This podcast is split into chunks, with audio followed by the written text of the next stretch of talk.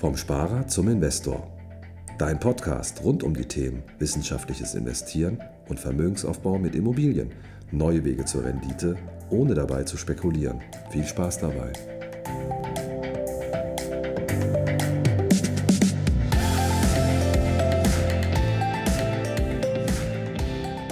Herzlich willkommen zum neuen Podcast vom Sparer zum Investor. Heute eine neue Folge. Es geht um eine Frage, die wir tatsächlich schon sehr, sehr oft gestellt bekommen haben. Die heißt, wenn das denn alles so einfach wäre, einfach eine Immobilie kaufen und fremdfinanzieren und die Miete bezahlt dann alles und schon hast du deine Altersvorsorge geregelt. Wenn das alles so einfach wäre, warum macht das eigentlich nicht jeder? Berechtigte Frage, oder? Naja, Ehrlich gesagt, ich habe ja jetzt schon über 100 Folgen aufgenommen und ähm, ich habe ja auch ein ähm, Team hinter mir stehen, die auch solche Fragen beantworten können und deswegen werde ich mich heute mal ähm, dem Florian widmen. Der Florian ist ähm, sehr erfahrener Immobilienexperte hier bei uns im Team in Dresden und ähm, ich habe gehört, dass Florian diese Frage auch schon ganz oft gestellt bekommen hat und deswegen habe ich ihn heute zu mir ins Studio eingeladen und äh, stelle dir heute die Frage, Florian, wenn das alles so einfach wäre mit den Investmentimmobilien, warum macht es dann eigentlich nicht jeder? Was sagst du dazu?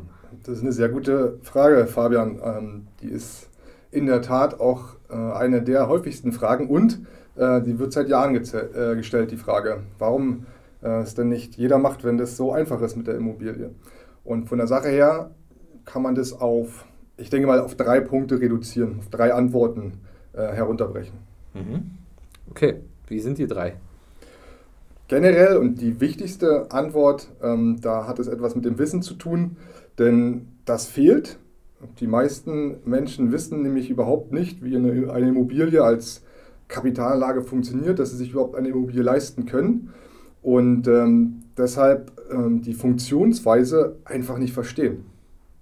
Was, also du meinst jetzt, dass, dass es hauptsächlich auch wirklich daran liegt, dass das, dass das Wissen nicht da ist oder denkst du auch, dass dass oft das Wissen vielleicht irgendwo theoretisch mal angeeignet wurde und man sich das dann trotzdem nicht traut? Oder ähm, was denkst du, was da der, einer der Hauptgründe ist?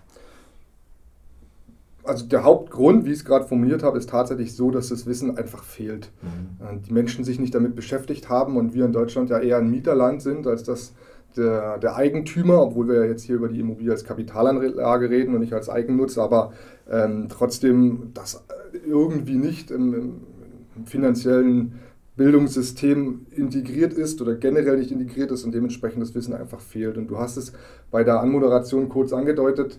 Äh, von der Sache her ist es ja leicht runtergebrochen.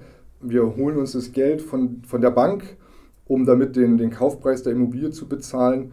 Und ähm, die Ausgaben, die man dadurch hat, sprich die Rate an die Bank äh, und die laufenden Nebenkosten, die man nicht umdecken kann, äh, oder umlegen kann auf den, auf den Mieter, die werden fast äh, komplett getragen äh, von, von der Mieteinnahme. Und äh, von der Sache her ist es so, dass das Prinzip, die, die Immobilie abbezahlen lassen, größtenteils durch, durch den Mieter. Klingt da jetzt immer noch so einfach irgendwie? Was gibt es denn noch für Gründe? naja, wichtig ist natürlich, dass es hier auch die ein oder andere Hürde gibt. Äh, die Bank wirft ja nun nicht jedem einfach einen Kredit hinterher sondern äh, es hat ja auch was mit, dem, mit den Einkommenssituationen zu tun. Faustformel einfach, äh, ein Single, der braucht ca. 2000 Euro Nettoeinkommen im Monat und ein, ein Paar, wenn sie zusammen eine Immobilie kaufen, sollten es schon 2500 Euro netto sein. Und natürlich muss ein wenig Eigenkapital vorhanden sein für die Kaufnebenkosten, also was jetzt die Grunderwerbsteuer oder der Notar ist das sind so Dinge, die äh, muss man aus dem Eigenkapital finanzieren. Und da äh, ist ja auch schon so ein, Glaubenssatz, der, der, verbreitet, aber falsch ist, dass nur sich vermögende Menschen ähm, Immobilien leisten können. Das Gegenteil ist der Fall. Äh, wie ich gerade die Zahlen geschildert habe, ist es ja der Durchschnittsverdiener äh, mit ein bisschen Eigenkapital auf der Seite. Und was ganz, ganz wichtig ist, wir brauchen geordnete finanzielle Verhältnisse. Was, was heißt geordnete finanzielle Verhältnisse, Florian? Also es ist unheimlich wichtig ähm, zu verstehen. Geordnete finanzielle Verhältnisse bedeutet, dass die, die Ausgabenstruktur geringer ist als die Einnahmenstruktur im privaten Bereich. Äh, ich spreche da mal ganz konkret äh, Verbraucherdarlehen an. Ähm, die für eine Haushaltsrechnung bei einer Bank äh, nicht so positiv auffallen, wenn jetzt die, die kleine Küche finanziert ist oder ähm, die, der Fernseher finanziert wurde, auch wenn es bloß eine 0% Finanzierung ist, äh, wenn, wenn äh, ein Urlaub finanziert wird, einfach wenn Konsumkredite da sind, die ähm, gar nicht notwendig wären oder die wegen dem Ego die Autorate so hoch ist, äh, das sind alles Kredite, die, die nicht gut sind und die nicht dem Vermögensaufbau dienen. Das heißt, das wird, ähm, wird ja auch immer kritisch gesehen. Ne? Also so dieser klassische Unterschied, äh, gute Schulden, schlechte Schulden. Ähm, ne? Gute Schulden bezahlt jemand anderes und schlechte Schulden bezahlst du selber. Die Immobilie könnte ja jetzt in die gute Schuld reinfallen, insofern ja. man sie vermietet. Richtig. Ähm, und ähm, besonders interessant ist, glaube ich, und ähm, da ist ähm, ein großer Knackpunkt, dass ja wirklich viele denken, ich muss erst 4, 5, 6, 8, 9, 10.000 Euro pro Monat verdienen, um überhaupt ähm, finanzierbar zu sein für eine Immobilie.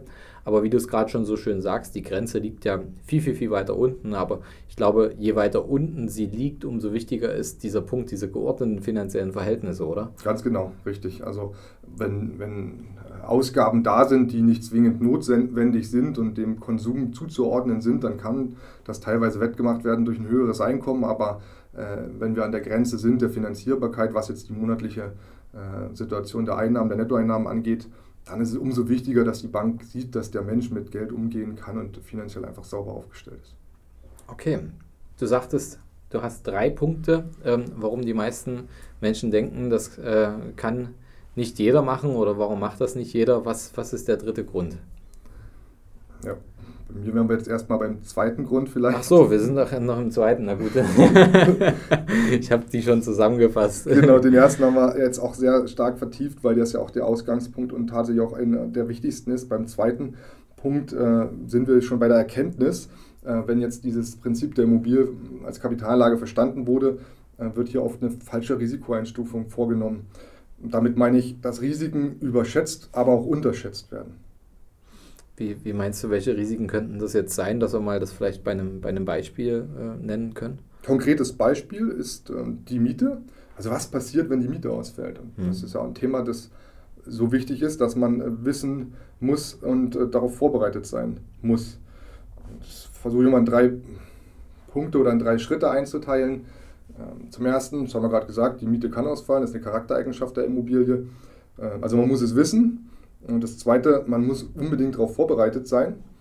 Das heißt, wenn die Miete ausfällt, darf es nicht passieren, dass man seine eigene Miete nicht mehr bezahlen kann. Also die ein oder andere ähm, Monatsmiete als Rücklage ist hier absolut zu empfehlen. Und ähm, der dritte Punkt ähm, bei dem Thema ist, dass wenn auch eine Miete ausfällt, und das kann man sich ja alles ähm, rechnerisch auch ähm, runterbrechen, dass die Immobilie als Kapitalanlage trotzdem eine sehr hohe und spannende Rendite abwirft. Und die Vorbereitung heißt, ähm, oder das Thema, das Thema Überschätzen der, der, der Risiken im, im Bereich Mietausfall soll heißen, die Wahrscheinlichkeit ist generell mal gering, wenn wir von vornherein eine vernünftige Immobilie in einer vernünftigen Lage ausgewählt haben, die generell der breiten Masse zur Verfügung steht, wenn man sie vermieten möchte. Ähm, das ist Risikominimierung und auf der anderen Seite Mietausfall bzw. Neuvermietung und der damit verbundene Mietausfall bedeutet natürlich auch, dass ich hier eine Chance habe. Eine Chance bei der Neuvermietung ist zum einen ähm, mit vielleicht den ein oder anderen Investitionskosten die, die Wohnung, die Immobilie aufwerten durch einen neuen Fußbodenbelag. Das kann ich steuerlich absetzen. Und ähm, in der Neuvermietung äh, erziele ich in der Regel höhere Mieteinnahmen als mit Mietanpassung über die Jahre. Das heißt, ähm, wie machst du das, wenn, wenn, wenn du jetzt eine Immobilie kaufst oder wenn du ähm, jemandem hilfst, das für sich umzusetzen? Kalkulierst du da so eine Punkte wie ein, wie ein Mietausfall mit ein oder wie, wie machst du das? Das mache ich ja, ja. ganz konkret. Das wird äh, über die Laufzeit eingerechnet und einkalkuliert. Was ist, wenn, wie viel Mieten ausfallen? Das können wir alles herrechnen. Ähm, was fehlt dann an Einnahmen? Äh, was habe ich dann als höheren Steuervorteil? Wie wirkt sich das auf meine Bonität auf, auf die Liquidität? Ähm, aber eben unterm Strich, und das ist ja das Wichtige, ähm, eben auf die Eigenkapitalrendite. Und das muss man sehen, Risiken einkalkulieren und trotzdem im, im weit, äh, weit großen, äh, um es so zu formulieren, großen Bereich der Eigenkapitalrendite zu sein. Sehr positiv. Ich glaube, hier schließt sich natürlich der Kreis jetzt zu dem ersten Punkt, wo ich schon dachte, dass es der zweite ist. Aber ich habe es nicht so mit Zahlen, weißt du. ähm, da schließt sich der Kreis mit den geordneten finanziellen Verhältnissen, ist natürlich auch der Punkt, ähm, und das muss man sich auch einfach mal ähm, eingestehen und ähm, das, das Kind beim Namen nennen, ähm, dass wenn ich eine Immobilie kaufe, dass ich auch entsprechende Rücklagen bilden muss. Ne? Ähm, je größer das Portfolio ist, ne, um, umso mehr Rücklagen sind natürlich auch nicht zwingend notwendig, aber trotzdem wichtig, um sowas mal abzufedern. Ne? Weil es bringt ja am Ende auch nichts, wenn, wenn ich ähm, ein großes Immobilienportfolio habe, mir äh, vergesse die Rücklagen zu bilden und dann fällt halt wirklich mal eine Miete aus und mhm. ähm, ich habe dann Probleme, ähm, da den, den äh, Vermögensaufbau weiter zu betreiben, beziehungsweise die Tilgung halt weiter zu bedienen. Ähm, hast du da hast du da Faustformeln oder was, was, was sagst du, was man so pro Immobilie da zurücklegen soll? Ähm, wie, wie gehst du daran? Das, was du sagst, ist äh, auf den Punkt gebracht, das Thema Verantwortung übernehmen. Also mhm. in dem Moment, wenn ich meine Vermögensverhältnisse oder mein Vermögen ähm, aufbauen möchte, das über die Immobilie mache, dann übernehme ich ja Verantwortung für mich und äh, den Vermögensaufbau in der Zukunft. Und äh, das heißt bei der Immobilie, dass wie gerade richtig formuliert, auch ähm, die eine oder andere Rücklage ähm, da sein soll. Ich persönlich äh, habe äh, pro Immobilie, ich bin ja nun auch seit äh, nunmehr zehn Jahren Immobilieninvestor, ähm, bei jeder Immobilie ähm, zwei bis zwei, drei bis, bis fünf Monatsmieten, die ich einfach als Rücklage zur Seite gelegt habe. Mhm. Okay. Und ähm, das heißt, das ist ja ein Thema gerade beim Kauf der Immobilie. Ähm, da wird ja oft auch gesagt, Mensch, ja, ähm, wir waren jetzt gerade beim Thema Einstiegshürde, ne? also was, was muss man mitbringen? Ähm, ähm beeinflusst das auch den Eigenkapitaleinsatz zu Beginn? Oder ähm, was, was sagst du, was ist so die Untergrenze, wie viel Eigenkapital sollte man da haben? Grob Eigenkapital, was man mitbringt, ähm, ist ja definiert durch die, durch die Kaufnebenkosten. Hm. Ja, wir sind natürlich jetzt äh, in dem einen oder anderen Bundesland äh, verwöhnt, wenn man geringere Kaufnebenkosten als die Grunderwerbsteuer hat, ähm, die 3,5 Prozent in Sachsen zum Beispiel. Ähm, es können aber auch 6,5 ähm, Prozent in, Brandenburg sein.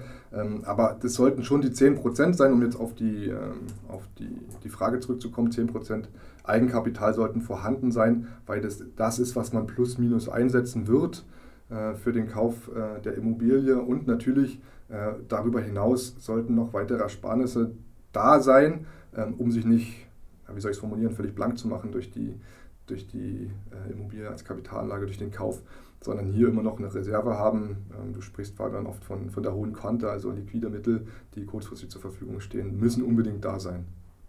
Okay, da haben wir jetzt Punkt 1. Also die meisten Leute hindern sich dran, weil sie es Wissen nicht haben.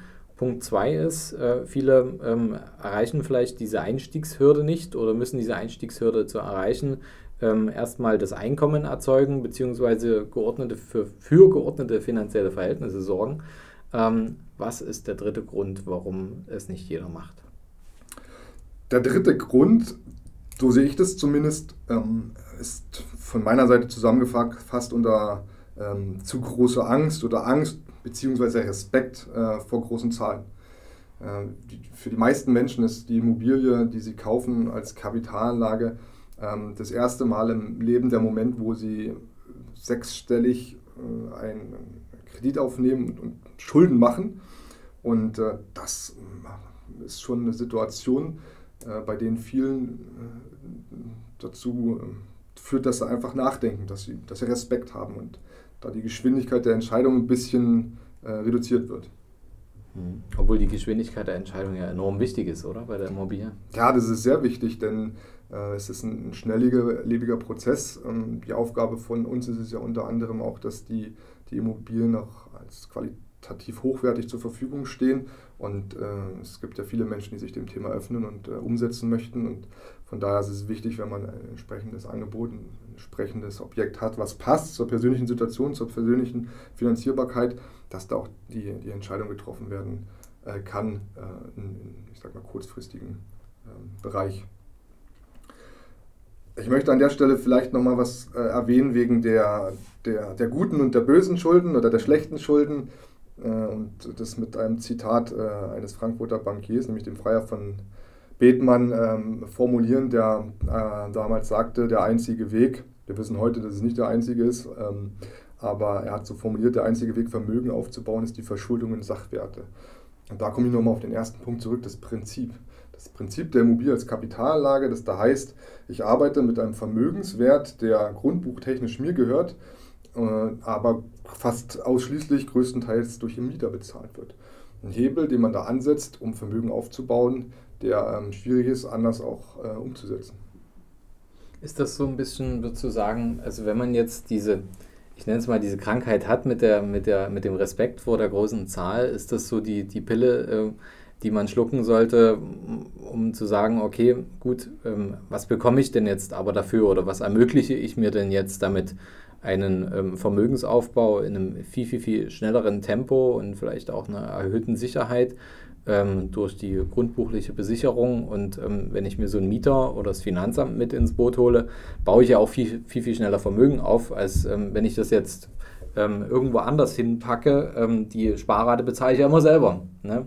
Mhm. Ähm, und äh, durch den größeren Vermögenswert, den ich von Anfang an erwerbe, zwar durch eine Bankfinanzierung, habe ich natürlich auch einen höheren Tilgungseffekt, also einen höheren Vermögensaufbaueffekt. Ist das so die, ähm, die Pille sozusagen gegen äh, die, die Angst vor großen Zahlen oder ähm, gibt es noch eine andere Pille, um sich das einfacher zu machen?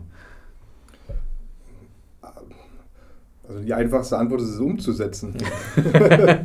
Einfach lernen, ne? Einfach lernen. Ja. Es hört sich, hört sich vielleicht ein bisschen lustig an, ähm, aber es ist in der Tat so. Und das Erlebnis haben, haben wir ja immer wieder. Und das habe ich seit vielen, vielen Jahren äh, bei den Investoren, die ich betreue, dass ähm, der Moment nach dem Kauf einfach nur äh, verbunden ist mit, äh, mit positiven Gefühlen. Und die Einstellung als Investor, als jemand, der die Verantwortung für seinen Vermögensaufbau in die Hand nimmt, ähm, ist eine ganz andere, nachdem man äh, eine Immobilie gekauft hat und es dadurch eben das Verständnis wächst äh, und sehr oft eben passiert, dass ähm, durch das, durch das bessere Verständnis eben die zweite oder die dritte Immobilie auch kurzfristig hinter, hinterher geschoben, um es so auszudrücken, hinterher geschoben wird. Also ich kann es nur raten, umzusetzen am Anfang äh, muss es ja nicht äh, die, die größte Finanzierung und die, die teuerste Immobilie, also vom Volumen her sein, aber um ein Gefühl, ein Verständnis dafür zu bekommen, ähm, nachdem das Prinzip ähm, nachvollziehbar ist und auch verständlich umgesetzt werden kann, es einfach zu tun. Weißt du noch, wie das bei dir war, als du deine erste Immobilie gekauft hast? Ich war ja tierisch aufgeregt beim Notar. Ja. Wie ging es dir? Ähnlich. Also bei mir ist es auch so, dass es eine Zeit gebraucht hat, obwohl ich ähm, auch viel länger vorher schon im Bereich der, der Sachwertanlagen äh, beratend tätig war, dass ich das im Prinzip der Immobilie als Kapitalanlage verstanden habe. Aber als das dann Klick gemacht hat, ähm, die erste Immobilie gekauft wurde, äh, war es schon aufregend, äh, bei der Bank einen Kreditvertrag zu unterschreiben, der ähm, eben äh, sechsstellig ist und äh, dann beim Notar zu unterschreiben, dass man sich ein Haus, eine Wohnung kauft, in der man gar nicht drin wohnt. Also ein Erlebnis, das, äh, das war schon was Besonderes, aber das Gefühl danach eben ähm, ist ein, gutes. Und es ist äh, wahrscheinlich von ähm, Objekt zu Objekt leichter geworden, ne? so ging es mir. Entspannter, viel entspannter. Ja. Also das wird dann zum einfachen Rhythmus, es dann umzusetzen, weil man weiß, was auf einen zukommt und weil, weil die Vorfreude dann auch da ist. Nicht nur die, die, die Freude hinterher, dass man, dass man die Entscheidung getroffen hat, sondern tatsächlich auch die Vorfreude, weil man ja weiß, dass man hier eben der, seinen, seinen persönlichen Zielen äh, Schritt für Schritt und teils dann eben äh, in der Zukunft äh, immer mehr damit größeren Schritten einfach entgegengeht. Florian, ich glaube, ähm, wir haben die Frage heute ähm, ausreichend beantwortet, ähm, warum es nicht jeder macht. Es gibt also drei Gründe. Ähm, der Grund 1 ist das Wissen, der Grund 2 ist die Einstiegshürde und der Grund 3 ist die Angst vor großen Zahlen und ähm, dass man es halt einfach mal machen muss. Und äh, ich würde sagen, damit ähm, beenden wir auch die heutige Podcast-Folge. Es war dein erster Podcast, Florian. Hat es dir Spaß gemacht? Ja, hat es mir sehr viel Spaß gemacht. Ähm, immer wieder gerne. Dann würde ich sagen, sammeln wir mal die neuen Fragen und ähm, machen dann ganz bald zusammen weiter. Vielen Dank, Florian, für deine Zeit und bis zum nächsten Mal. Dein Fabian. Und in dem Fall dein Florian. Also bis bald, bis zum nächsten Mal vom Sparer zum Investor.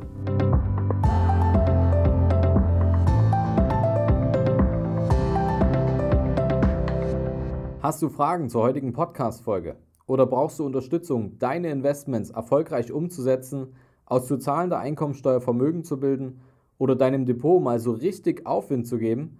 Dann schreib mir gerne bei Instagram. Du findest mich unter vom Sparer zum Investor, alles zusammengeschrieben. Oder du schreibst mir eine Mail unter schuster.kapitalreinvest.de. Die Mail findest du auch nochmal in den Show Notes. Ich freue mich, von dir zu lesen.